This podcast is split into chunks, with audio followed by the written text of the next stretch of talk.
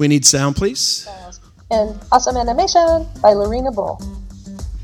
The VAK Learning Styles uses the three main sensory receivers visual, auditory, and kinesthetic, which refers to movement or doing. Although technically part of kinesthetic, T is sometimes added for tactile or touch. Visual learners come in two types. One type prefers learning through written language, so they do best with reading and writing tasks. For example, they need to write down directions when they're going somewhere unfamiliar. The other type of visual learners don't do as well with written language, preferring other types of visuals like demonstrations, charts, and videos. They're able to visualize where they're going, so they don't need to write directions. Auditory learners prefer discussions or recordings they can listen to as they may struggle with reading and writing. They may read aloud and talk to themselves. Kinesthetic learners prefer to learn through movement and touch because they need external stimulation to keep them concentrating. Their note-taking strategies often include doodling, diagrams, and use of highlighter markers. While learners use all three learning styles to receive and learn new information, one or two of these styles is usually dominant. But this could change depending on the task, say preferring a combination of styles for one task and a different style for another. Our learning style is often forced upon us through life like this. From kindergarten through third grade, new information is presented kinesthetically, Grades 4 to 8 are visually presented, while grade 9 through college and beyond is primarily auditory through lectures. According to VAK theorists, information should be presented using all three styles to allow all learners the opportunity to become engaged. So how do you learn best? Go to the link below to take the VAK Learning Styles Survey. So, in showing that video, I hope that maybe you recognize that you have a learning style. And sometimes, as teachers, we tend to teach to our learning style and we don't recognize that there's people learn from a variety of different ways. And I've noticed in Pentecostal circles, we have fallen back on the you sit and I teach method. And that's not very effective for kids, right? And in all honesty, it's not very effective for adults that it's adults do better when you get them involved in the lesson. So, uh, in, in, evaluating your teaching style, um, it's important to recognize that you vary your methods. Sometimes, as teachers, we get one method in our, our this is what I do I do puppets. And puppets are good for some. But some require a craft and activity. They require Play-Doh. They require getting involved. And others require sound and auditory and discussion. So it's good to, to as a teacher, to constantly assess am I, am I changing my method up to reach all of the different learning styles? Now, a couple weeks ago, a friend showed me this incredible website. Can you guys, I don't know, can you guys see what's up here? This is an it's it's a website online where there's a man named Reverend Norman Burns who finds all of these apostolic albums at Goodwill and then he he puts them on this website so you can download them. So you can have you have early Mickey Mangun, you have Murrell Ewing, you have all these incredible artists from the 60s, 70s, and 80s. So it's called uh, Rev Norman Burns Presents.bandcamp.com. And so while I was there, a friend of mine, the reason why they showed me this incredible website is I did not know that in the 70s, Word Aflame and PPH put out a children's album. Did you guys know that? So, and I, I, so I found it on here and I downloaded it.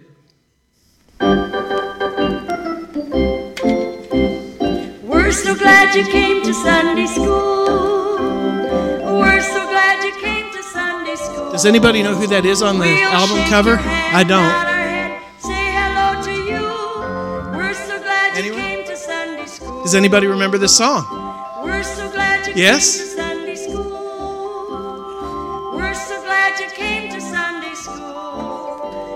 shake your hand, nod our head, say hello to you. We're so glad you came to Sunday. Now, when I heard this one, I thought we may have a lawsuit against Barney.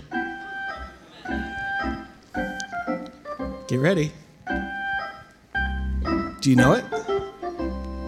Pick up, clean up, put your toys away. You'll be happy if you work and play. Pick up, clean up, put your toys away. You'll be happy if you work and play. Pick up. I don't want that stuck in your head all day. Hallelujah. but um, so when was that album made? 70s. I don't know exactly the date. I can probably find out. But what's incredible to me is I could probably play that song today in the toddler class and they'd still like it. Right? So, in a way, that's a timeless classic. Now, if I played it in the kindergarten class, how would they feel about it? Yeah. How about the beginner class, first and second grade? No. How about the adult class? Ah, nostalgia comes back then, right? But I say that to say, we, we know this without knowing it, that there are, there's a pedagogical, pedagogical is a big fancy word for, a, it's a teaching term, it, but a pedagogical ladder, meaning that you start at the bottom of the ladder and you climb the rungs. And so sometimes when you're teaching somebody, and we're teaching up here, but if they're down here, they're not going to understand you. On the other hand, if you're teaching down here and they're up here, they're bored with you, right? So as a teacher, we have to we have to understand who our students are. How do we figure out where our students are at on the ladder? I'm asking.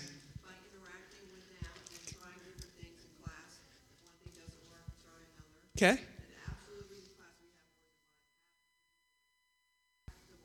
They have to walk around. Okay? So sometimes when as teachers we don't want we don't let them talk much. And if you don't let your students talk much, then you can't really assess where they're at. You can a little bit by watching their body language and that. But as Pentecostals, sometimes we have this classroom mentality. Now, in the public schools, this is different. See, in public schools, you have an agenda and you have to cover it. And it doesn't matter if one child's getting left behind to some extent because you have to cover this particular lesson today. But in, in church, it's a little bit different, right? What is our goal as Sunday school teachers? Is every time a child comes into your classroom, to move them up to the next rung. And let every child be spoken to. That is your goal. So it's not necessarily about the lesson. The lesson isn't the lesson. The lesson is understanding where your students are at and just taking them to the next level of understanding as teachers. And then when you've had a student for a couple of years, you can watch their growth. I feel that in the Holy Ghost. Praise God. So I say that to say, as teachers, teaching is a supernatural experience. What are some of the gifts of the Spirit that help us as teachers? Again, I'm asking. What are the gifts of the Spirit that help us as teachers? Patience, okay? Discernment. Long suffering, okay? Those are more fruits of the Spirit. What about gifts of the Spirit? Let's think about gifts Knowledge, Knowledge discernment, wisdom. What's that? Faith. I say that because we don't really go in sometimes trying to discern what's going on in the, in the kids' lives. You know, but when you walk in the Spirit, I, I mean, it's scary to walk in the Spirit sometimes. Because sometimes you'll be talking to somebody, even here today, and God will tell you a little something about what's going on in their life, and you're like, oh man, that's horrible. And your, your heart breaks for them, right? So we almost like to go, I don't really want to know what's going on at home with this kid because it breaks my heart. And I'm a mandatory reporter, so now I have to report what's going on. Oh man. Have you ever been in a situation where you had to report what's going on in a kid's house? It's horrifying, right? But we don't recognize it's the best thing that can happen for that kid. Okay? So I say that to say, this isn't in my notes, but I when you come across a situation where a child is being abused, the best thing you can do for that child is report it. Talk with your pastor and get that kid to safety. As teachers, that's our job. That's what God has appointed us to do. Now, because you're a reporter, it's not you that's it's you're required to do that.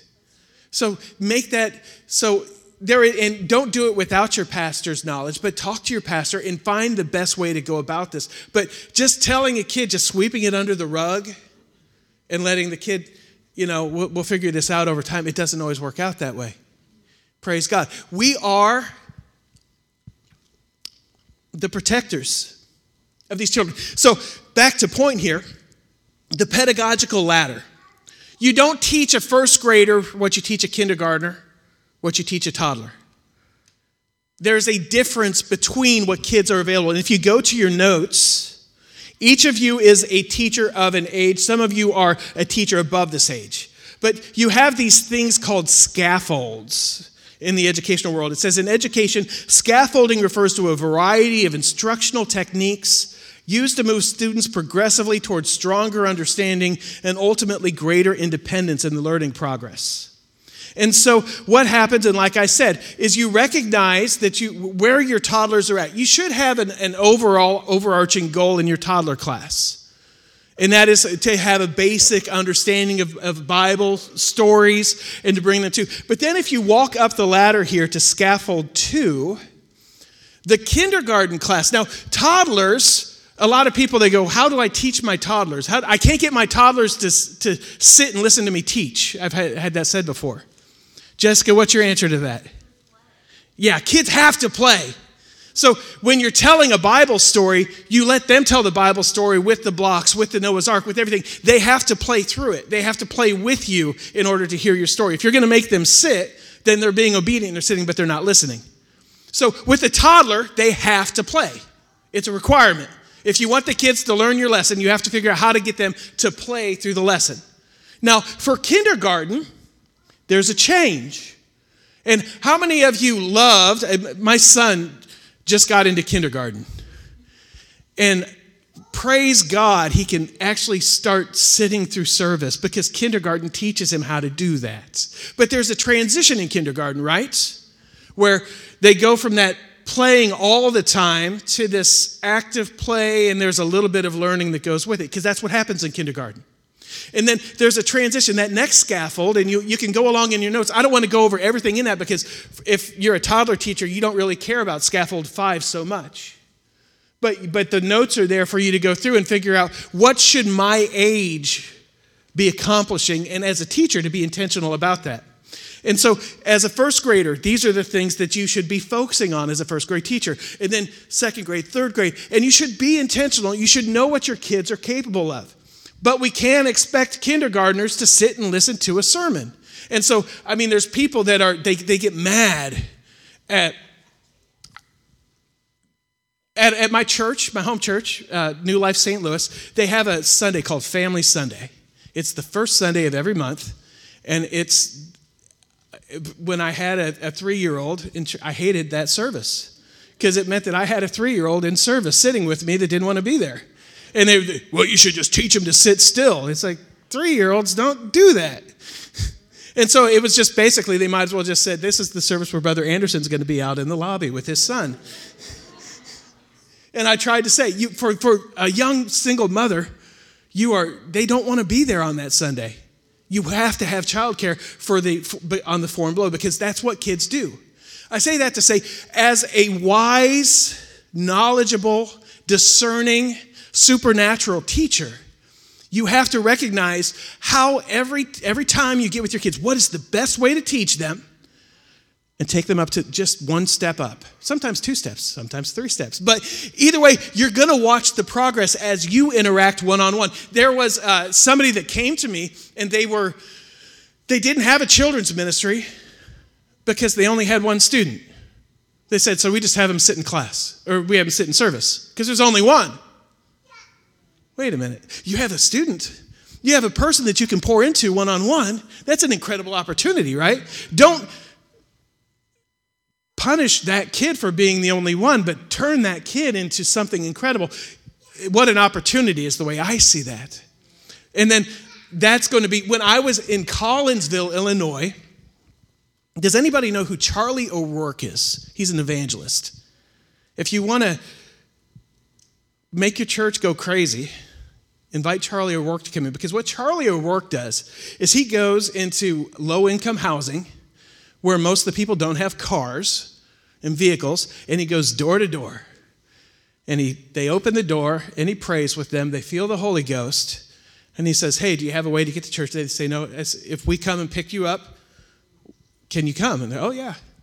So I took over as the children's pastor at the time. And at the time when I said yes, there were five kids. But that weekend, Charlie O'Rourke came in. And my ministry that I, that I accepted with five kids turned into a 63 child ministry overnight. And it, it tore my hair out, but it was wonderful right? And, and uh, 50% of them were Latino illegal immigrants. Uh, my wife is Latino, so that worked to my advantage. But I say that to say, just God does incredible things if you let Him. Now, what the, my church wanted to do is go, man, that is too many kids. This place is out of control. And it was. The first couple weeks, we were not ready for that. I mean, they kept pulling up the vans, and all these little bambinos were running around and going crazy. And, I, and I, what do I do? Oh my goodness. I was expecting five kids, and I had 63. VBS had 110. I, I had 25 meals prepared. Was, I say that to say God can do if we let Him. I, so I had to adjust my mentality and go instead of trying to control this. I had to figure out how to meet the need that God had done. God can do that overnight in your ministry if you let Him. Or you could say, God, I'm not ready for that. Then, okay, you won't get the blessing. But we, do you want that blessing? Praise God. So we have this ladder. And then one of the things that we were talking about when we were preparing for this meeting, Rachel and I, is we were talking about there's this awkward transition to the youth, right? So, how many of you here today are the teachers of kids sixth grade and below? Raise your hand, please. So, what we're going to do here is we have this wonderful young man, Nathan Miller, who you know well, but he is going to talk about that transition. What can you do as teachers to prepare your kids to be received amongst the youth group? So, ladies and gentlemen, please welcome Nathan Miller. So that was the question that I was going to uh, to ask. How many just just for my head knowledge again so i can see you how many have kids? Let me let me change it a little bit. How many are parents of kids that are moving into the youth group? Raise your hand. Parents of kids moving into the youth group. Okay so we've got a couple. All right. Uh, how many in your church you have that happening right now? You've got a transition between kids moving into the youth group presently right now i know we have two that works. Okay, there's a few. All right, so there's there's a lot of things that happen um, during this time period between the moment that kids go from being in sixth grade to the moment that they enter the youth group. There's a lot of stuff that happens, and a lot of it can be kind of scary. How many know that's true? I'm not talking about the kids. I'm talking about the parents. right? I'm talking about the parents. Your baby is getting to the point where they're no longer a baby anymore uh, they're starting in this youth class, and everybody knows that that's the, that's the step right before adult class. And in their mind, they think they're 25 years old, right? I just entered the youth class, I'm boss. Because I'm, I'm just that cool. It's hilarious because we, we have that. Brother, Brother Brian Hairston is our, is our youth pastor. And uh, we've got that going on right now. We've got a young man that's entering our youth class. And I mean, he could not wait to tell me. It was a countdown, right, Brian? It was a countdown. I am going to be eligible for youth class, Brother Nathan, in a matter of a couple of weeks. Whereas before, he's like, hey, Brother Nathan, how are you? Now it's, Brother Nathan, I'm available for youth class in a matter of a couple of weeks. I can preach if you would like me to. Right? I mean, because there is this anticipation that they're moving in, as the brother was saying, there's, a, there's an anticipation they're moving in to a completely different ballpark. Uh, in their mind, I'm going to be taken a little bit more seriously now. Now I'm going to have a little bit more responsibility and opinion. And so it's a huge step, but it's also a huge step for the parent. As a parent, what do you do? Before you had these kids that they would go to class, and I don't know about you, but we have an amazing group of Sunday school teachers. I mean, they, they handled it. So parents would come in, they would bring their kids, they would give their kids to the Sunday school teacher, and now, all of a sudden, there's responsibilities. I don't know about you, but in our youth ministry, you, you're responsible for things. Now you're starting to be equipped with ministry opportunities and various things that force you into taking on a more important role. That's scary as a, as a, uh, as a parent, that, that's got to be scary for you. I don't know. I'm not looking forward to it myself, but I've seen and heard from you that seems to be the case. And how about that youth pastor? You think you're the only one, that youth pastor, I'm going to talk about Brother Brian here. Brother Brian and Sister Brittany, they're, they're perfect, so this doesn't apply to them. But just when that youth pastor thinks they've got that all covered, right? They've got the, they, the dynamics are set, they flow really well. They know how to teach. They know how to do all of those different things. What happens? You and your child show up. Because it's a dual thing. You and the child show up. And you throw that chemistry out of balance. And that's not a bad thing, but it is different. Because as that youth pastor got used to that particular group and teaching that group, you change things. Your child changed things and the chemistry of it. And so today we're going to be talking about what that transition is like. And we're going to be talking about what it means for you as a parent, perhaps as a youth pastor, perhaps as a teacher, and perhaps you're here today as a pastor. What is your involvement and your help in doing those things? I will say, this is, this is going to be a class where we're involved together. So the faster that you answer and the faster you help me engage in dialogue, the quicker I sit down. And isn't that what we're all looking forward to? Moving children into the youth is a huge step. And I, I want to start off by saying this. I want to pair with what you were saying. For, for those of you who don't know, uh, I, have, I do have the privilege to sit on the Pentecostal Heritage Society and had a meeting recently in which Brother Bernard was, was talking about our heritage. Next year is our 75th year anniversary. I'm so excited for that. And Brother Bernard said something that was really f- profound and amazing. He said, I'm very grateful for where we've come from but I'm really excited to where we're going. And so the vision of the United Pentecostal Church is not where we've come from, though we appreciate it, it's where we're going. And children absolutely are the foundation to that. You, as a pastor, you, as a teacher, one of the first things that we have to realize is you hold a dear treasure for your future. Our children are the future, the present and future of our church. I want that to sink in for a moment because, as you said earlier, sometimes we don't treat it that way. Sometimes it's let me throw a warm body into the mix and see if we can teach. What you hold in your hand is absolutely a piece of the future of your church. Can I get an amen? amen? Folks, Children today are exposed to things that you could not and would not believe. Mom is a counselor. I, I also was at UGST, got a little bit of the counseling training. Statistics are, it would depress you to look and see what children are exposed to today before they reach the age of teenager. So, what I'm impressing to you today is I don't as a youth president, as Brother Brian, a youth pastor, we're not wanting to get youth that are already being slammed with all of this stuff and that we have to start from the beginning. What we're hoping is there is a children's ministry so powerful, teachers so passionate and committed that when they're in that place, they're being introduced to ministry. When they're in that place, they're being taught the responsibility of the church belongs to them.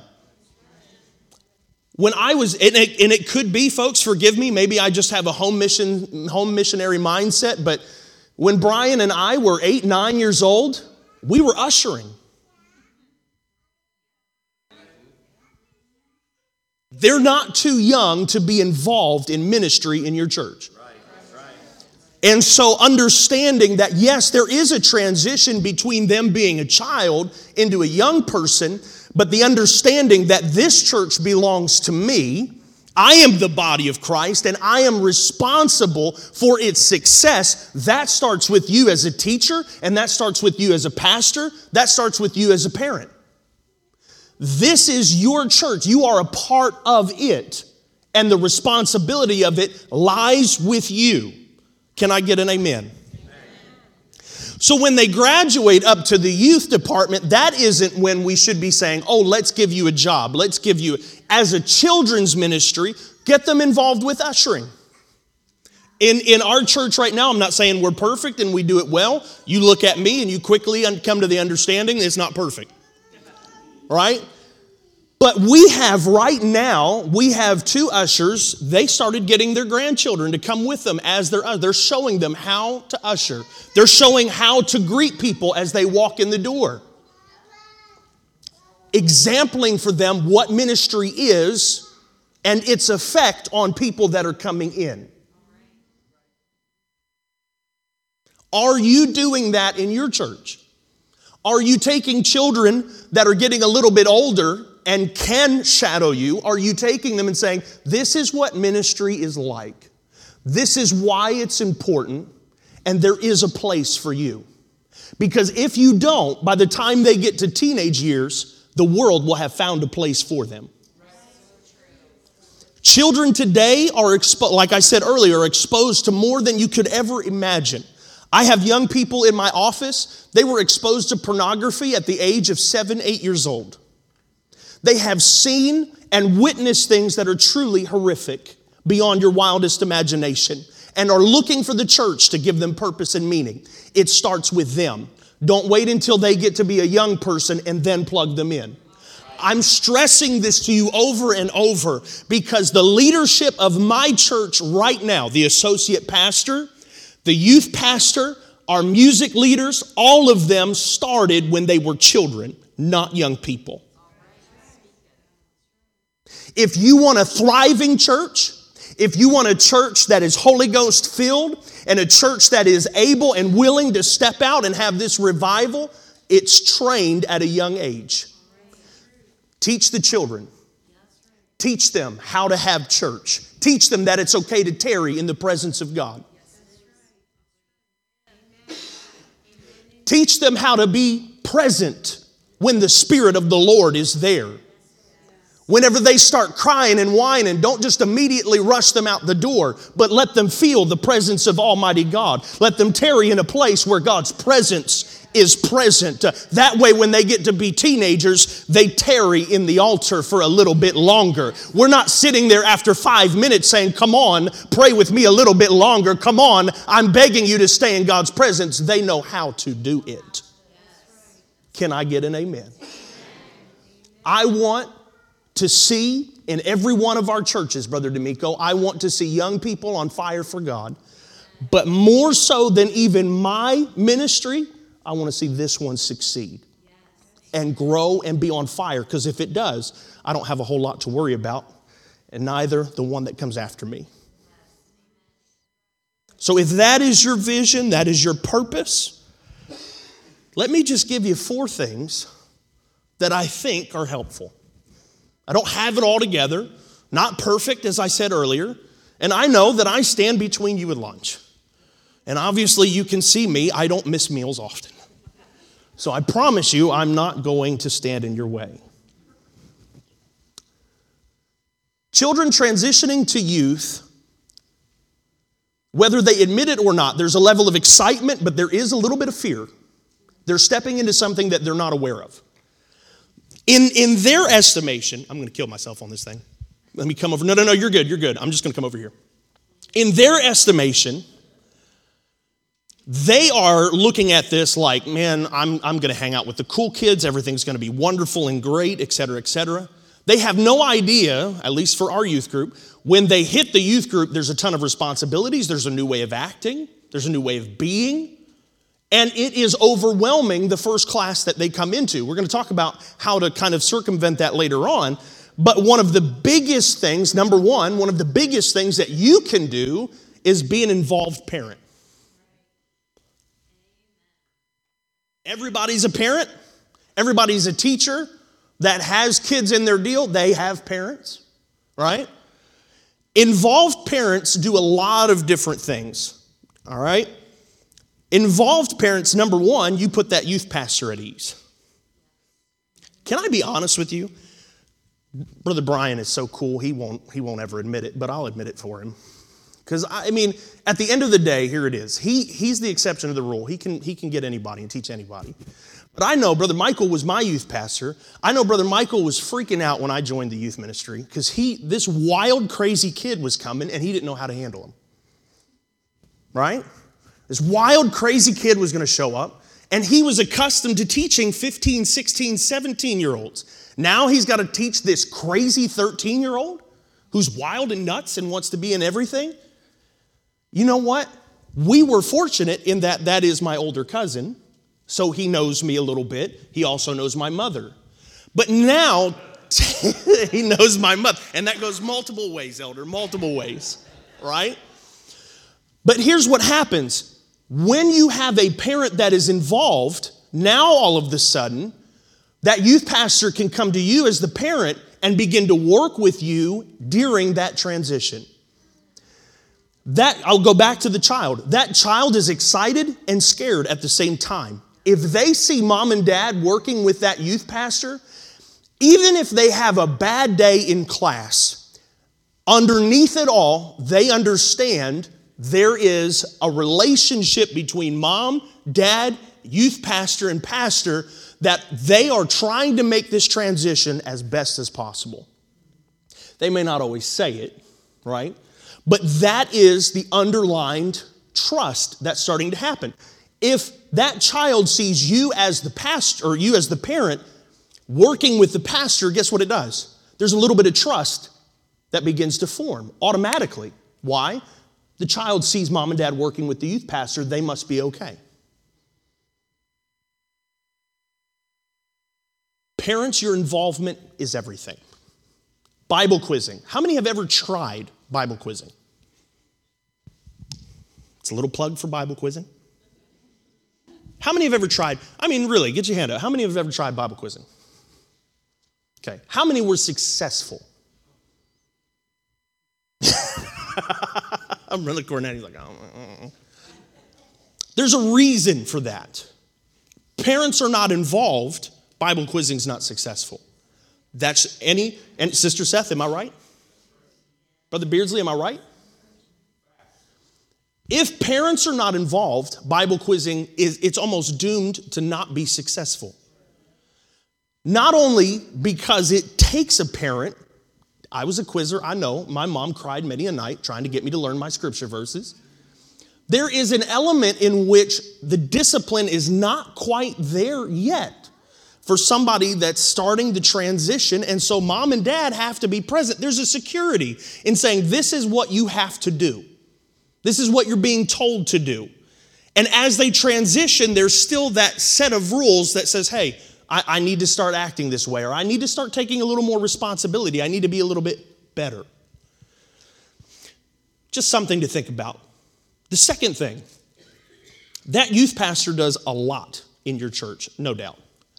One of the things that really helps when you're an involved parent is if you're a chaperone. I can tell who worked in youth ministry by the amens I just got. I can tell.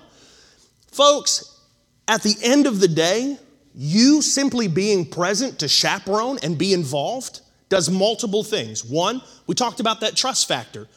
Mom and dad, they're here. They're, they're hopefully, they're not on top of me. We'll talk about that too, but they're a little bit further. There, there's a trust factor there. They're involved, they're here, they're committed to it. So it's more than just simply you just showing up and being present, but it's an awareness for that child hey, they're here. It's okay. They might be on the other side of the sanctuary, they might be in my room at night, but they're here and they're present and they're involved. That means the world to the youth pastor, it means the world to that child that's there. Okay? So let me ask you this question. I've given just a couple ideas. But the, the question that I'm going to ask you is this if you're a parent, you've been involved, you've done this before, what are three ways? I promise I'll shut up if you can get me three ways, real quick. Three ways that you as a parent can be more involved in that transition. What are three ways that you can? I said chaperoning, that was one. How about holding events at your house? To my sister's credit, she, she's, she's done this a few times. She's got three olders, three that are older and they're about ready to move out into the hyphen where I get them. And then she's got two babies that are just now starting to hit the youth group. One of the things that she did was say, Hey, you know what? I got a big house. Come here. Host your event here. Okay? So I've given you hosting events, I've given you chaperoning. What else can you do? Brother Brian, what else can a parent do to help out?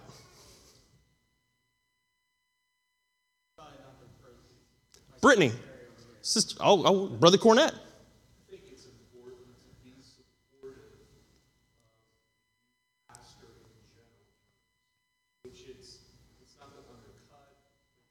Right.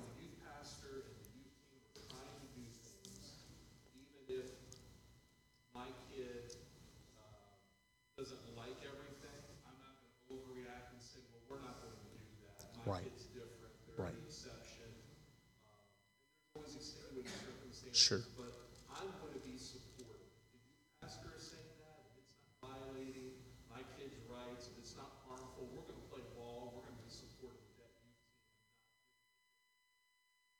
Right. Huge. Huge. Uh, It, it really, that really, really is supporting the youth pastor. Absolutely. Brother Cornett, thank you. Excellent. Brother Holland, you had your hand up? Yeah, uh, tag on with that, supporting them when the youth pastor says, if you're gonna testify, you're gonna do this, that, and the other. And the kid says, I'm scared, I don't wanna do that. Parents saying, well, you're gonna do it. You know, Making their kids do things, even if their kids are afraid to do it, they, if parents will, most parents are like, now are like, well, you don't have to. And they're going against the youth pastor and the pastor. saying, Right. You know, trying to protect their little kid. Right. They should Right. be pushing their kid, you're gonna do it. And, and I think, and I'll let educators jump in on that because they're a little bit smarter than me by far. Um, but I think there is a way to do that in which you can incorporate the parent and help that child become everything that God's called them to be. Folks, at some point, they're going to have to be bold and step out. In life in general, we're taught this, out, even outside of the church. You have to be bold and learn to step out. And so, yes, sir.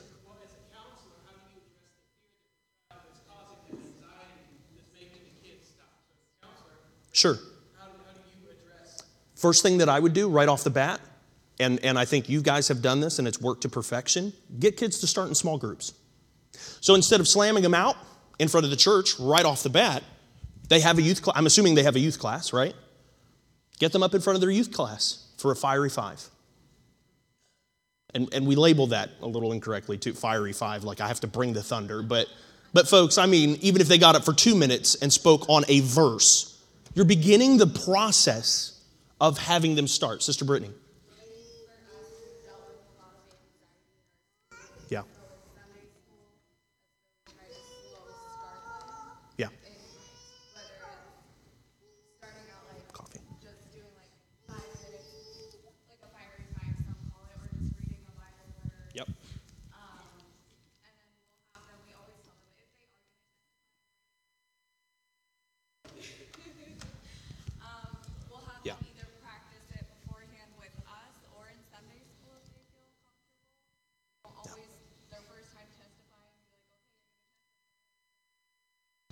I've done that. Sometimes we just do it in Sunday school with each other. Right. So there's, there's a lot of different, you have to know the child. That and that is so true. So so I'm going to tell. There's a young man, and I, there's a young man. I won't say who they are, but I I, I begged them, please. They were going to be testifying a little bit later, and I know this young person, so I'm like, please write it out, please. I beg you, write it out. And they get up there, and there's no notes. I see them walk out without none, because at some point they think they know more than you do. Like, and it's true. I there's at folks at 31. I still have those moments where I'm like, my parents, I know more than you.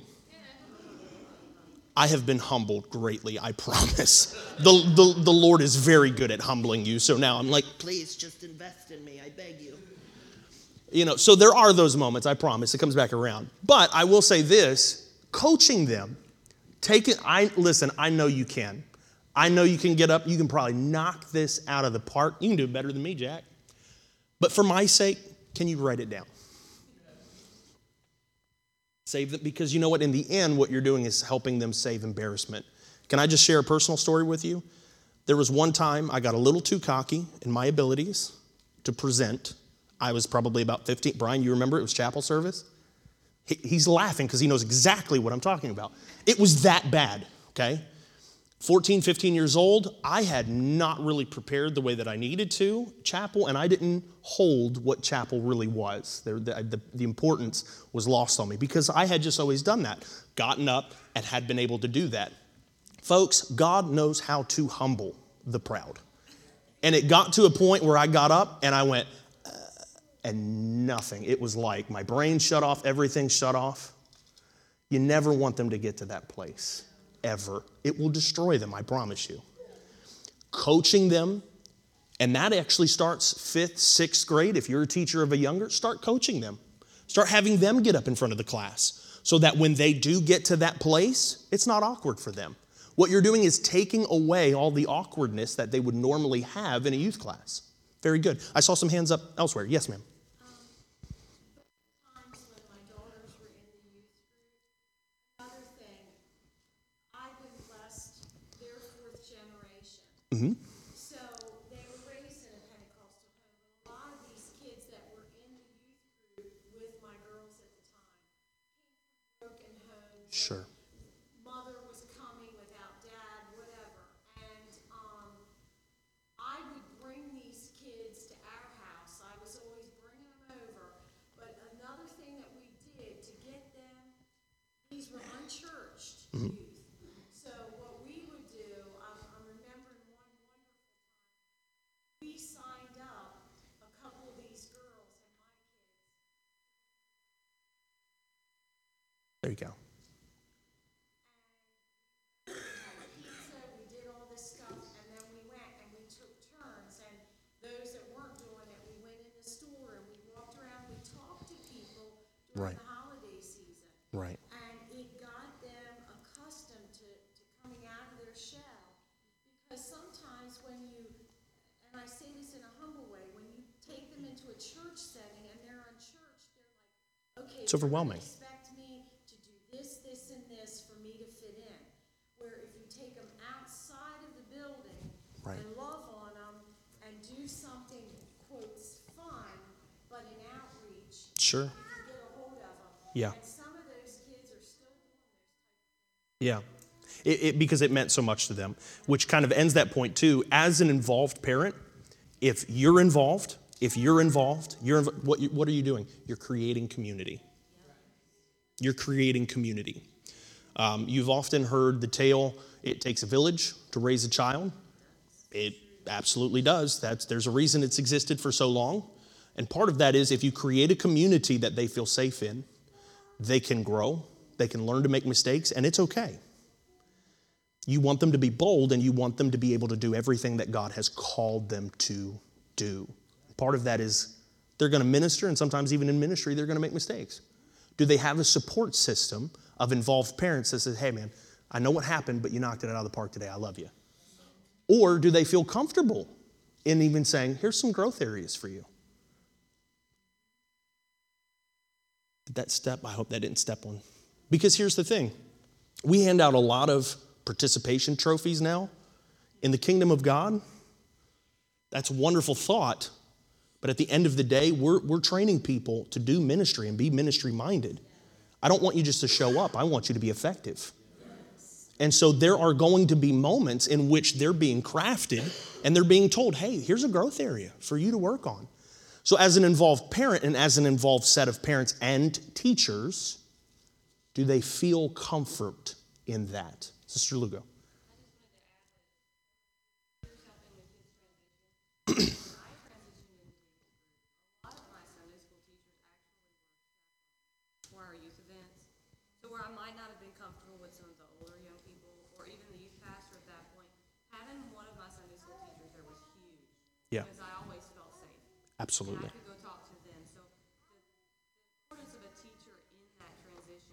huge. Yeah. And just because you teach Sunday school doesn't mean you can't be a chaperone for youth events. 100%. Those kids still need you there. 100%. That, that hits the last point as far as involved parents goes. Part of that is, and this is actually more for the teachers that teach that fifth, sixth grade level. For us, this is what I have found to be true and successful. And if you have something different, you tell me.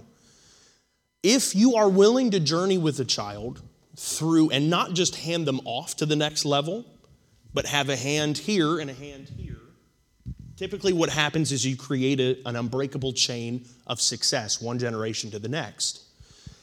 Part of what happens and the safety that you just talked about is if you are teaching fifth and sixth grade, or whatever the case may be, and we'll talk about that later, how you break up your age groups and things of that nature. But if you are the teacher that is quote unquote handing youth off, don't just hand them off, right? Uh, Brother Brian, I would just say this. I don't think you would mind if somebody that's teaching, Josh and Lena, I think teach that preteen group, I don't think you would mind if they showed up at a youth event to help. You see my point? Number one, transition becomes a little bit easier okay? Involve parents, involve teachers, things of that nature. You're fostering a community in which they now feel safe, they feel empowered to be able to do what God's called them to do. Does anybody have any questions on that? Involve parents, involve teachers? Yes, ma'am. Yes. a little bit more carnally minded, but help with fundraisers. Help with fundraisers. Yeah. So, so is it right as youth president, right? This is touchy for me. but but why not? I'll jump out there. Um, so so here's so here's the thing too. Some of my fondest memories, and if you don't if you don't do that, that's not your thing. Then just tune me out for the next two minutes. I come from a home missions church. We had to fundraise. Like it wasn't an option. We were fundraising because we were a home missions church. Some of my fondest memories of doing ministry is not behind a pulpit. It's in front of an Ames at a hot dog sale.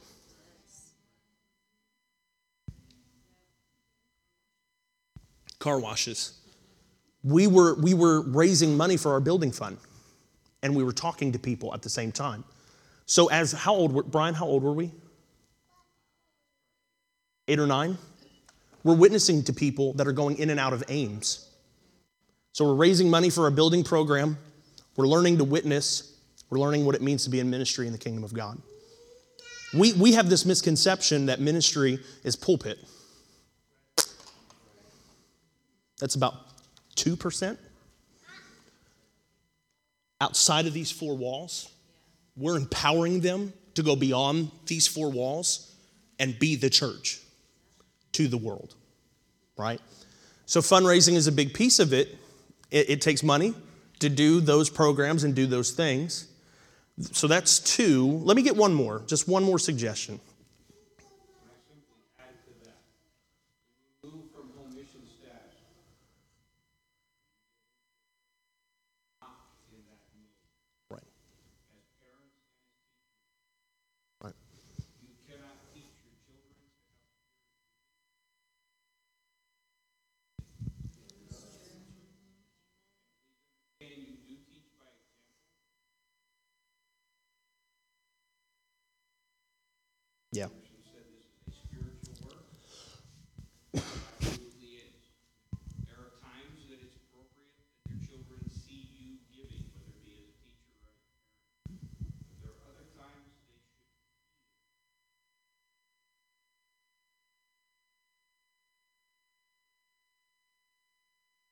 Yeah. Just take.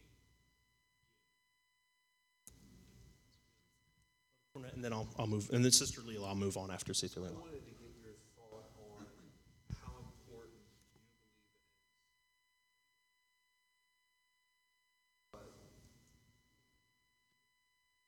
That are older, now they're in the upper class range, let's say. How important in your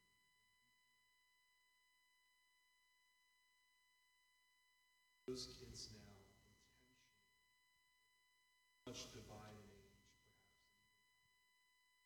They are intentionally pouring. They don't carry the title of youth pastor, maybe they're not on youth committee. They Yeah. understand they're in ministry. Their ministry at this season of life.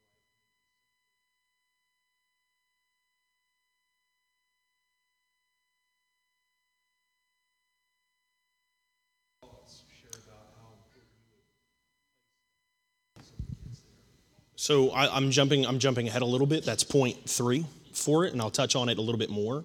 But I'm a firm believer in what I would call teen ambassadors, welcoming to the youth group. Here, here's the reality: kids look up to older kids. It's a point of life. I, I know I did. End of story. Right. So you might as well utilize your youth group in incorporating them in. I'm thinking immediately, I'm thinking of Jacob, which, which cracks me up. He loves, for those who are familiar with some of our, our young people, Jacob is one of the kids that are coming into our youth group. Um, he loves Jordan and Jared. Like they are, he's like, I want to hang out with them. And now he's in the youth group, so he gets to do that. Part of Jordan and Jacob's job, their responsibility now, and you don't, I will preface this by saying you do not hand that responsibility off lightly. You, as a youth pastor or youth worker, you should be walking in the Spirit. You should be discerning spirits and knowing this is a safe person to do this job under, under leadership. It got to be under leadership, overseeing. But with the watchful eye of parents, that's also why you have to be involved, folks.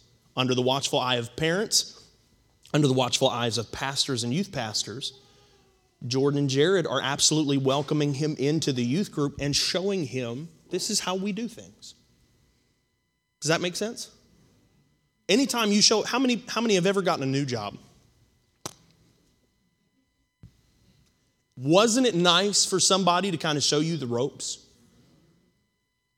Show you how things are done? Every youth group has a different culture, every single one. And they're leaving a culture to a new one. Their, their class, fifth preteen class, different than youth class. They show up and all of a sudden the rules change. It's nice to have somebody to show them. So I think it does twofold. Brother Cornett, number one, you're teaching your younger people, you have a responsibility to engage them and help them spiritually grow and mature as we have done with you. You're passing that down, you're training them to do that. And I think it brings along that young person and it helps them a little bit better to incorporate into the youth. Sister Leela, I'll, I'll stop with you. I know you had your hand up. Yes, ma'am.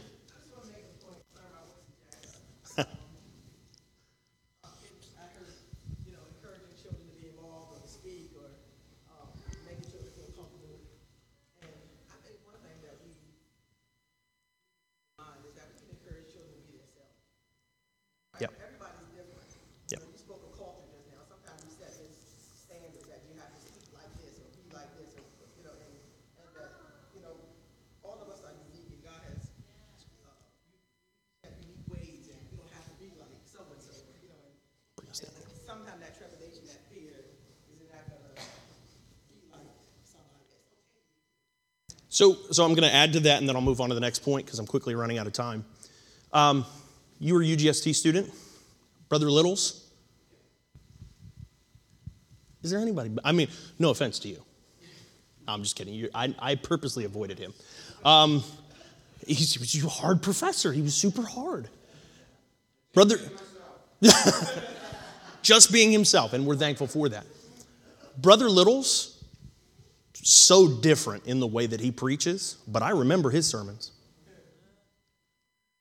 He doesn't get up and do what we would term a fiery five, where his hand is doing this number. You probably forgot the last message you ever heard me preach, right? Brother Littles, there's, there's messages I remember from months after, and it's, and it's very still. He's very calm. You know, so, sometimes he gets a little excited and the hands will come up and it's a little bit different. Yes, yes, yes. Everybody's different. Encourage your young person to be who they are in Christ because that's what God wants you to do. So, yes, I, I tap into that fully, 100%, and find out what that is. And in order to do that, you have to spend time with them figuring that out. I'm going to stay down here if that's okay with you. Um, the next that I have down, the second thing is follow transition guidelines. Follow transition guidelines. I put this down for a couple of different reasons. Number one, do you even have a set of rules that dictate it's okay for this student to come up to youth? It's okay for this student to, to participate. Do you have a set of guidelines for transition? A quick yes or no. I'm seeing. The reason, yeah, we, we do, yeah, for sure. The reason I say that is because you would actually be shocked. There are a lot of churches that don't. As children are coming through, it's a it's a it's a on on term basis, right? You're going to run into a ton of problems doing that. Take it from someone who has grieved over it and cried over it, right? I'll give you an example. Two people, and it and it happens to actually be something more in my in my line. Some of you separate it by age. So if you are 12 and up, 13 up, you're good to go. Some of you separate it by grade. If you're sixth grade, you don't get to go in. Can I tell you, some 13, 12, and 13 year olds make it to seventh grade, and some of them don't. So, what do you do? Sally's best friend is in sixth grade, and Sally's in seventh grade. You caught it. So, what happens is we have a tendency, and especially if you are a smaller church, a tendency to just pull Sally's friend up with the rest. There are exceptions to the rule. I will, I'll open it for that. And of course, you as a pastor or you as a youth leader, whatever the case may be, you know, and this is, I'm just throwing it out there for your knowledge. Having a transition policy saves hurt feelings. If you put a policy in place ahead of time, you are going to have less chance for a parent being offended with you. And I have watched parents walk out the door with their child, whom you love, for less. We hate to think of it like that, but folks, my job is to limit the amount of possibility for error and offense. And if putting a policy in place does that, I'm going to do it. For, for us, our policy is grade. Now, it didn't always used to be. I don't, I don't think it was, I think at one time it was age. We have switched it over time, but there is always a policy in place that we can point to. I'm going to go back to the, the example of Sally because it's easy. Sally moves on to the teen group. Sally's best friend stays down below. Sally's mom really wants Sally's friend to jump up. She wants her daughter to go to the youth group. They're best friends, they hang out together. It makes perfect sense. Putting a policy in place ensures that you never take a child that's not ready for the jump and throw them in there. We like to think that perhaps we know and we understand that that child is always ready to make the jump. They're expecting to make that jump. Some of them aren't. So while Sally and her friend might be really tight, it may be to Sally's friend's advantage to stay in that group another year. You never really know. But having that policy in place, it ensures you're not going to get blamed for something. Because you know what? When it comes down to it, I can point to the policy and say, before this ever happened, there was a policy in place. It, not me, I'm sure you're right, but here's the policy. Folks, if you do this, you're going to save a great amount of offense. If you have it in place, great. If not, I encourage you to do so. And I'll, I'll, certainly get to that. I'm going to tap into what a few policies are here so that you can write it down. And if you don't have one, you can take it home with you. Parents sometimes, and, and, and so please forgive me, I'm a parent of five months. I know, I know nothing. Okay? So I'm already telling you I know nothing. I'm coming from the stage of know nothing right? I'm Schultz. I know nothing, I see nothing. But at the end of the day, I can already tell, man, I'm a sucker. That, that little girl's got me. And there would be a moment, I'm sure, where she'd be like, Dad, please, can I go? And I'd be like, what does hinder thee? she might need protection from me. Right? Part of it is understanding that while you do have the best intention for your child and you want them to be the best, or maybe that parent wants them to be the best, each one grows a little bit differently and does things a little bit differently, and a policy in place ensures we don't overstep it, whether it's a teacher, pastor, or parent. Please, please, please put a transition policy in place. And then also have policies in place when you're there. I'm going to open the floor. Does anybody have a policy in place that they would like to share? Maybe with somebody who doesn't have this? I was eleven, my parents were over youth group.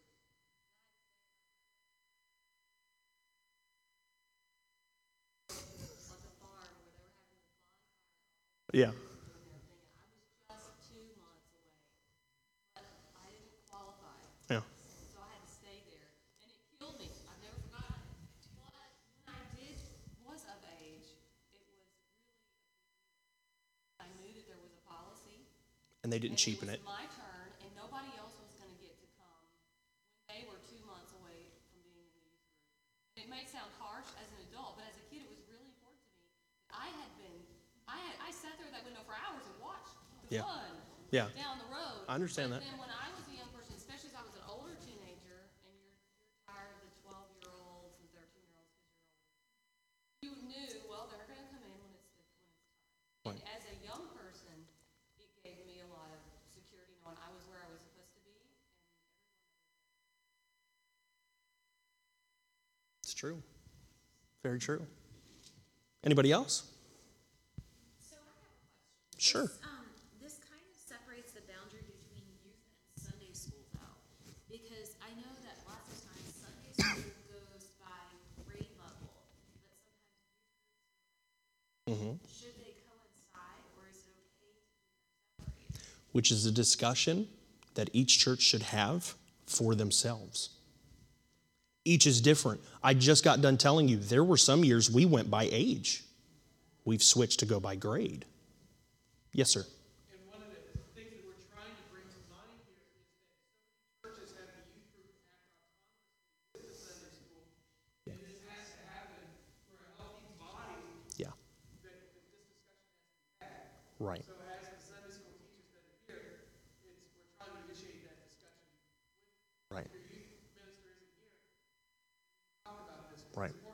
And- also the point that I'm also making to that too, we're not separate and autonomous, by the way.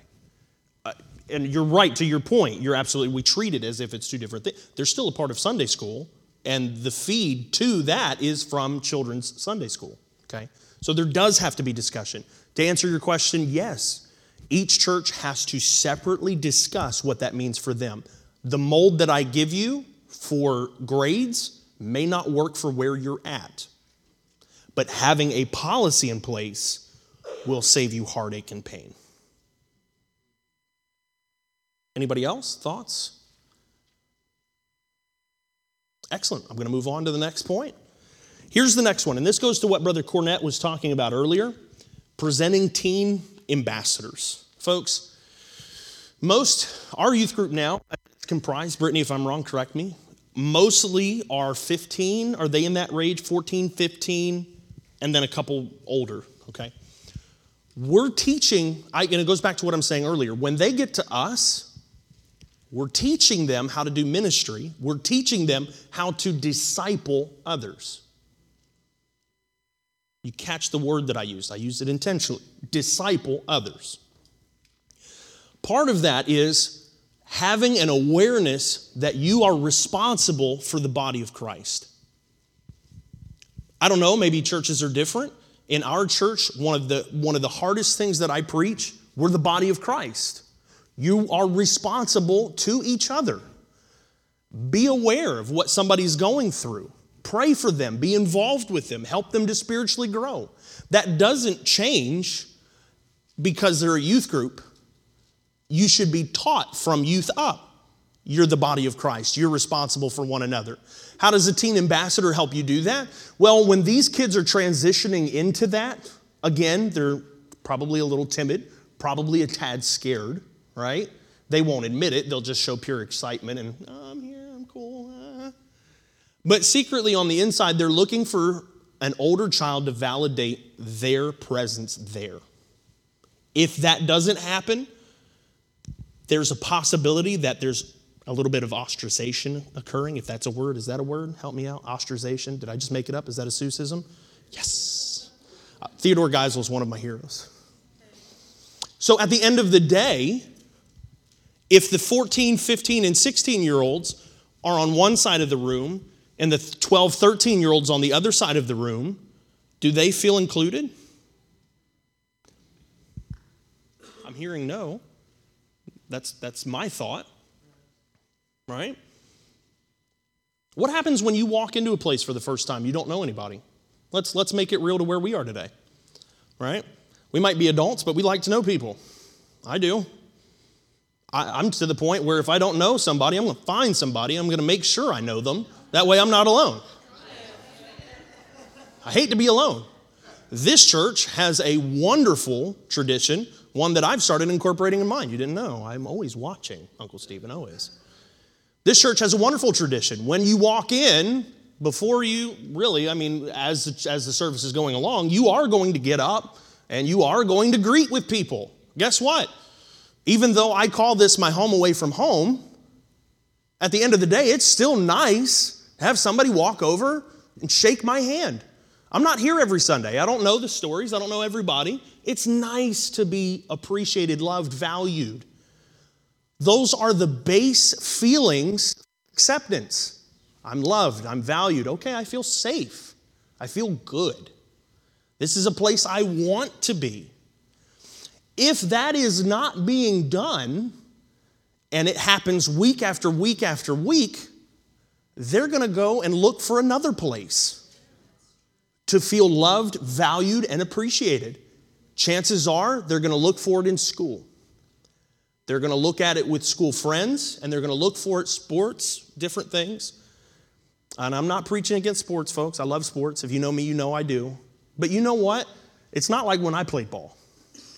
All right, I just I was just talking to my little cousin, and some of the things that that uh, happen in a football team now, some of the things they say and do, my lord, man, it's different than when I played. Why? Because they're looking for culture, they're looking for meaning, they're looking for belonging. They can only get so much of that from the teacher. The parent, listen, I said you have to be involved, you do. But you know what? If you are the parent of a teenager, you know. There's sometimes they're like, Burr. I love you, but Burr. And so if the parent is Burr, and the teacher is Burr, where are they going to get it? They're going to get it from another young person. Now, here is where I think you have to walk in the Spirit. We've had, we've had youth groups that were five. We've had youth groups that were, Brother Snelson, 30 at one point, 35? Yeah, 30, 35, of which the current leadership was a part of. So it's important. You better know that you're not just assigning anybody to your children that are up and coming. If our fifth and sixth grade teachers have poured their guts into these children, I don't want some little bratty, and I'm speaking as a pastor now, I don't want some bratty 14 year old not living for the Lord showing them the ways of the world. My Sunday school teachers have poured too much time into them. I, as a pastor, have prepared and poured too much time. I don't want some bratty 14 year old showing them the ways of the world. Be aware of the current landscape of your class and who comprises it. If they're not in the altar praying, I probably don't want them being the ambassador. If they're not showing up to Bible study, does that mean that that's a priority for them? Now, you got to make that decision for yourself, but that's the question I start asking. If you're looking for criteria of who should be an ambassador, and you would be surprised. Sometimes it's the kids that you least expect that are the ones that are sold out. Folks, I want a sold out generation. I want a generation of young people that are sold out. And at the end of the day, it does start with the kids coming in. And so if they're shown, hey, we live a sold out lifestyle, I want to be in church. Again, they tag with cool kids. I want to be like that kid.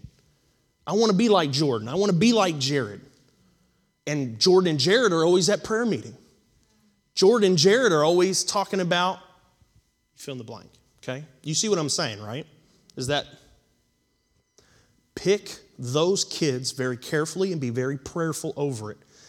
I will also say this I said pick kids. Sometimes it just kind of happens. if kids are ministry minded, most of the time you'll see, hey, do you want to do this with me? Those kids will find them. It's really quite amazing. They only ever have to be prompted a few times. I've only ever had to say to our young people, this goes back, Brother Cornett, I've only ever had to say to our young people a few times, what are you, what are you doing up it? Go pray with somebody else. Go pray. Just because you're young doesn't mean you can't pray for somebody. Go pray for somebody else. So a small little prompting, and you'd be amazed at what they can do on their own. Look for that boy, that girl, and of course I say boys with boys, girls with girls. I think that goes without being said. I hope. But at the end of the day, you're looking for that one that's focused on, I want to be at church. I want to be involved in the things of God. If there's a Bible study, I want to be there. Right? Does that make sense? Does anybody have any questions, concerns, thoughts, examples? Who you pair with your kids really does make a difference. I'm going to share a very personal story before I move on to the next one. So I'm just going to be very transparent and open with you. Is that all right? Can I just be open and honest with you? I'm here because it's the grace of God. Only by the grace of God am I here. There was a moment in my life where I picked the wrong set of friends and got into the wrong kind of trouble. Yes, I still went to church. Yes, I still sat on the pew. Yes, I did all the right things, supposedly. But I had found a group of friends outside of church that contended for my affections. And the problem was that I didn't make any attachments with friends that cared for the things of God. It wasn't like some of them didn't go to church either, by the way. Some of them did.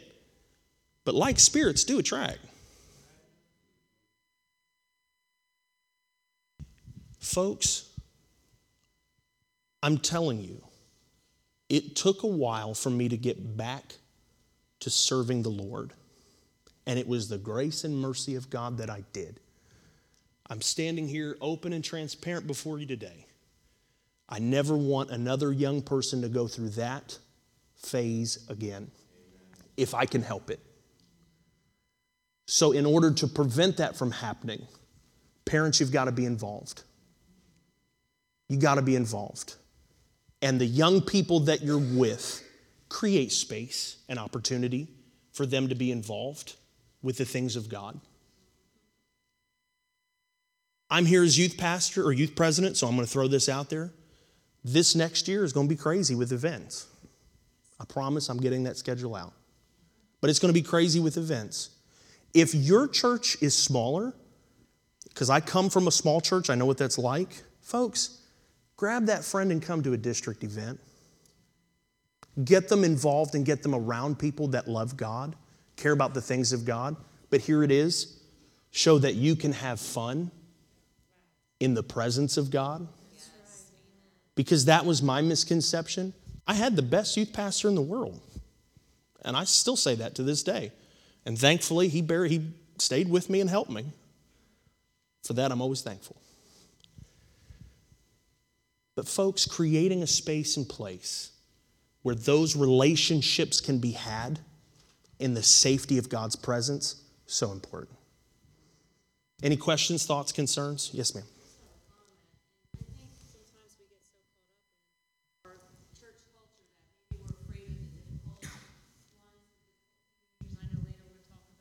Yeah.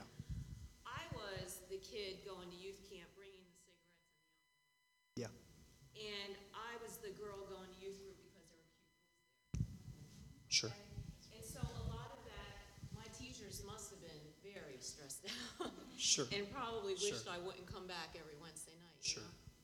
My parents weren't involved in the church. I rode the band.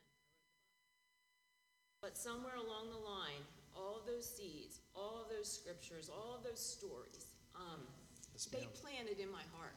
Yes, ma'am. And when it was the right time, you know, God called my name, and it was loud and clear. So we can't give up on those that seem difficult, No. those that um, are the ones that are a lot of trouble to, to bring to the youth events. We can't be ashamed that we have some No. of those in our groups when we go to the events, and all the other churches seem to have really, you know, For sure. groups. We need to reach. And, and that's the point that I want to make too, on top of that, because I was the polished kid. No, I wasn't. Just because we have polished kids on the outside, it's about the heart. Bible says he knows the thoughts and content of the heart. I want people that are spirit filled, godly minded, focused on the Lord. So, yeah, it's not what they look like on the outside, it's on the inside that counts. Yeah, thank you. Thank you.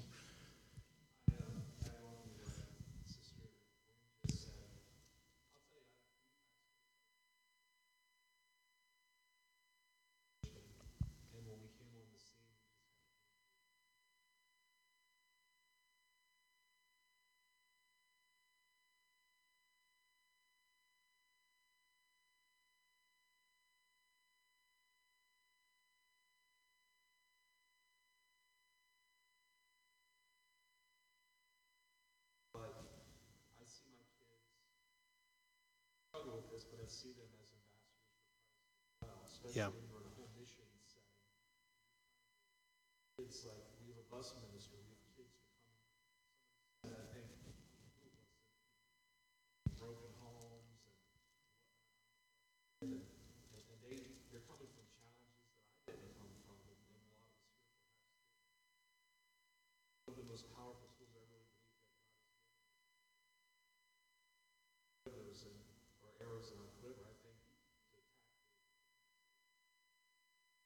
100%.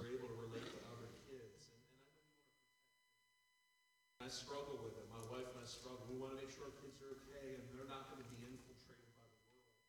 But I believe in everything that you presented to us. It's involved in their lives and we have to stay close to them. Yeah. But not be afraid, not be overcome by fear. Right. Let the love of Christ, I really thank you, release our kids. However, just like Sister Lewis, I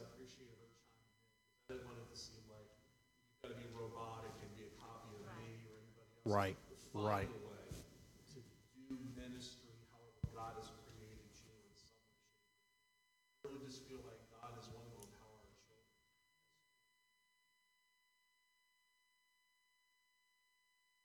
I.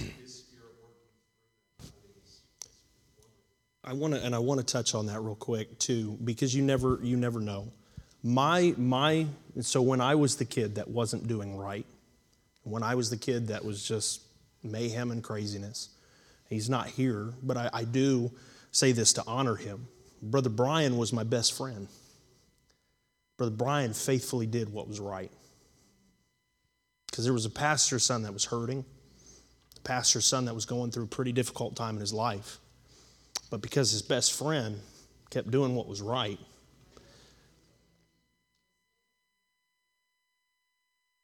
best friend helped save my life.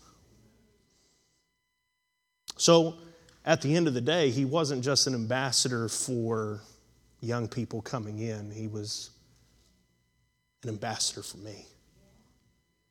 Here I am. Thank God for spirit filled young people that love God. Last thing, and then I'm going to turn this thing over. I said I'm preventing you from lunch. I don't miss lunch. So we're, we're going to make that happen. This one's for the pastors. This one is for the pastors and pastors' wives. Nothing replaces you.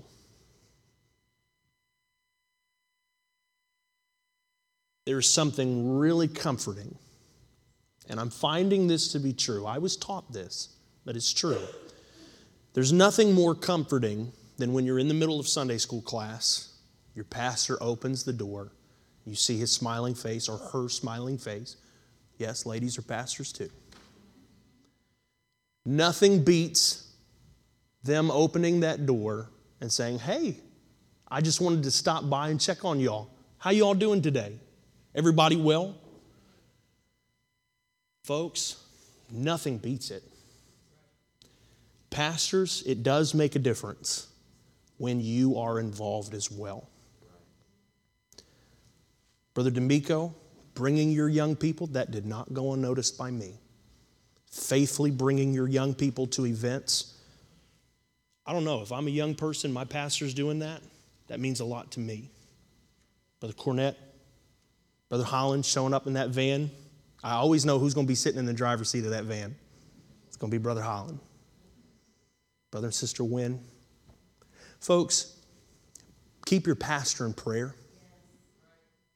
Keep your pastor in prayer. He needs it, she needs it. But then on top of it, help them as they are involved with your young people. Encourage them as they try to encourage your young people and be present for them and be an example of the believer for them. And pastors, every once in a while, this is my last thing and I'm done. I'll hand it back over to you. Stop by the class every once in a while. Every once in a blue moon, see if that youth pastor will let you speak. Because your voice in their life really does make a massive difference. I hope that was helpful. Any, any questions, concerns, thoughts, recommendations? Sister Seth?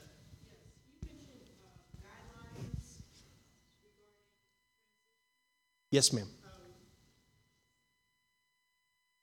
had recently uh, had to make a decision. Our young thirteen-year-olds Sure. and our youth group who are the age gap is just too big to move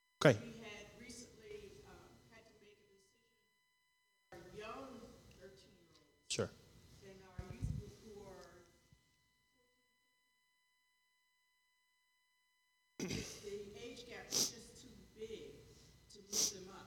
I see. from the preteen group. Okay. Um, and there was, you know, that was a decision. Mm-hmm. No, no pushback from parents regarding it, but, you know, if our guideline was when they're thirteen, they move up, that, I just thought that that was, that would have been a disaster for the young, young people coming in because they were just not mature enough to move up. I see what you're saying. I don't know whether or not that was, maybe they could have stepped up. You as a pastor, when you make the, when you make that decision, you make it with the hope that it is absolutely the best decision. I understand that. Trust me, I do get that. I, I think I look at it like this. We there were there were moments we didn't operate with guidelines. I, I we ran into multiple problems where it was one parent as soon as we let it happen and one parent did complain, it was it was like that was the precedent that was set and then every parent after well you did it for them so you did it for them and we just ran into that too much as our youth group grew. There are pros and cons to it. At the end it's for the safety of the pastor and the safety of those that are teaching and doing doing that. So right wrong indifferent i would say it, it almost actually even sounds like you do have a policy. At one point it was age that seemed to be that. So it is in a, in a way a policy this is why I sit down, and this is just my recommendation. Take it for what it is, just a grain of salt. What we actually ended up doing was we didn't individually sit down and sit down with our youth pastor. We took the age before, we took the current youth, and then hyphen. All three of them. Because remember, I talked about that chain, right? The one before, the one after. We sat down and we had a discussion. What does transition look like? From them to here and from here to here, what does that look like? What do you do with age? To your point, there's a young lady, won't mention her name, there's a young lady that we have. She currently does not have a driver's license, just got a job, I believe is 19 years old, has not graduated college, or hasn't graduated high school. What do you do with that? Can't, you know, policy dictates graduate high school to get into the hyphen. So what, you know, you kind of look at that and do whatever. Each each case will offer its unique challenge. I think that's why you have to sit down with the teachers of the previous and the teachers after and say, "What do you think?" There's wisdom and counsel, godly counsel. So I that would be my suggestion to that. And and we've changed, by the way, we've changed our policy a few times. I mean, it stays consistent for a while. We're not just like, oh, today we feel like, because then you don't have a policy, right? If your policy, if your policy changes every 30 days, you don't have a policy, right?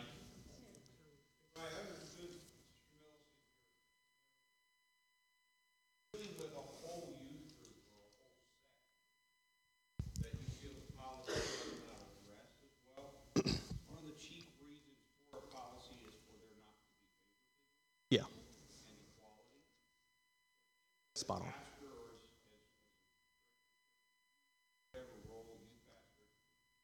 you are addressing the entire group, they can dislike the decision you've made, Right. because it's not singling out. So the point of policies, as opposed to bylaws and articles of incorporation, laws, policies are meant to guide. There are times that there are exceptions. You don't want to write the exceptions, you want to write the norms. Don't be, don't be undone by the exception when it crops up. The chief problem is, which you've already addressed, Nathan, is when you're dealing with an exception that's one person. Right. That's thornier, Very thorny. more discretion, more carefulness. But if you got a whole group, I mean, this is the worst, but I had a whole youth group that we did everything we could. I've done this twice. One was my father did it before me, and one was me. But I finally went in and I said, okay, you guys, the only way that you will do what you're You are running everyone else ragged. Won't mess with me, but you're messing with everybody else. I have other things I have to do on Wednesday night. No longer have a youth class. It, it's amazing how quick. The whole kit and caboodle. And I told him, you got one year. At the end of that year, I will reconsider what this generation is. And we immediately restarted the youth group with the next step down. Because I wasn't gonna have, these young people have made some choices. I didn't give up on them. Sat them over front you. I tailored about ten to fifteen minutes of my adult lesson to them like it, but it's all right, I tailored it to them, taught the rest, and I restarted the youth group. I had to do that over one trouble young person, that would have caused a major Yeah. problem. Yeah. Now I gotta target some more thorns. Whole group, Yeah. you can sometimes make Right. adjustments there where everybody might not like the decision you've made, but you're not under the same fire that you would be under. And, and I'll throw, I'll throw. So I 100% agree with what you're saying. Like that's, yeah, for sure. That's that's pretty accurate. And I bet you you didn't have a problem the next time you tried to start it up either. That's, right. It's amazing how, yeah, yeah. Yes, exactly right, right? You had a ton of teen ambassadors then, right? Um, the flip side to that too is we've like with our youth now, we've got some young ones that are coming in. They're they're young. I mean, they're and they're you know they're they're a little wild and crazy. I mean, the maturity level, or whatever. Kind of the expectation is you 14, 15, you know what it's about. I, we treat our young people like they're a little bit older because we want them to aspire and move towards something that's a little bit older. So, one of the things that we do is we look at a 15, 14, 15 year old and say, okay, you set the tone for how this class is going to go. Sometimes that doesn't always work out well, but for the most part with this group, it does. So, those kids moving in, when they sit down in that class, they know if I want to if I want to hang out with this crew, I want to be with this crew, I better start cleaning it up. It, it has worked. I say that very tentatively. I'd knock on every piece of wood if I was superstitious and everything else in between, because as soon as I say it, we'll have havoc. But I make that point is that sometimes when you set that bar up and you say, listen, this forget me, them, they're not going to tolerate that mess. It, it changes a few things. Yes, sir. Elder, I'll pass it to you, and then you had something you wanted to say? Pass on that one. It is, it is lunchtime, and I just told you that I wasn't going to do that. So, thank you. Praise God.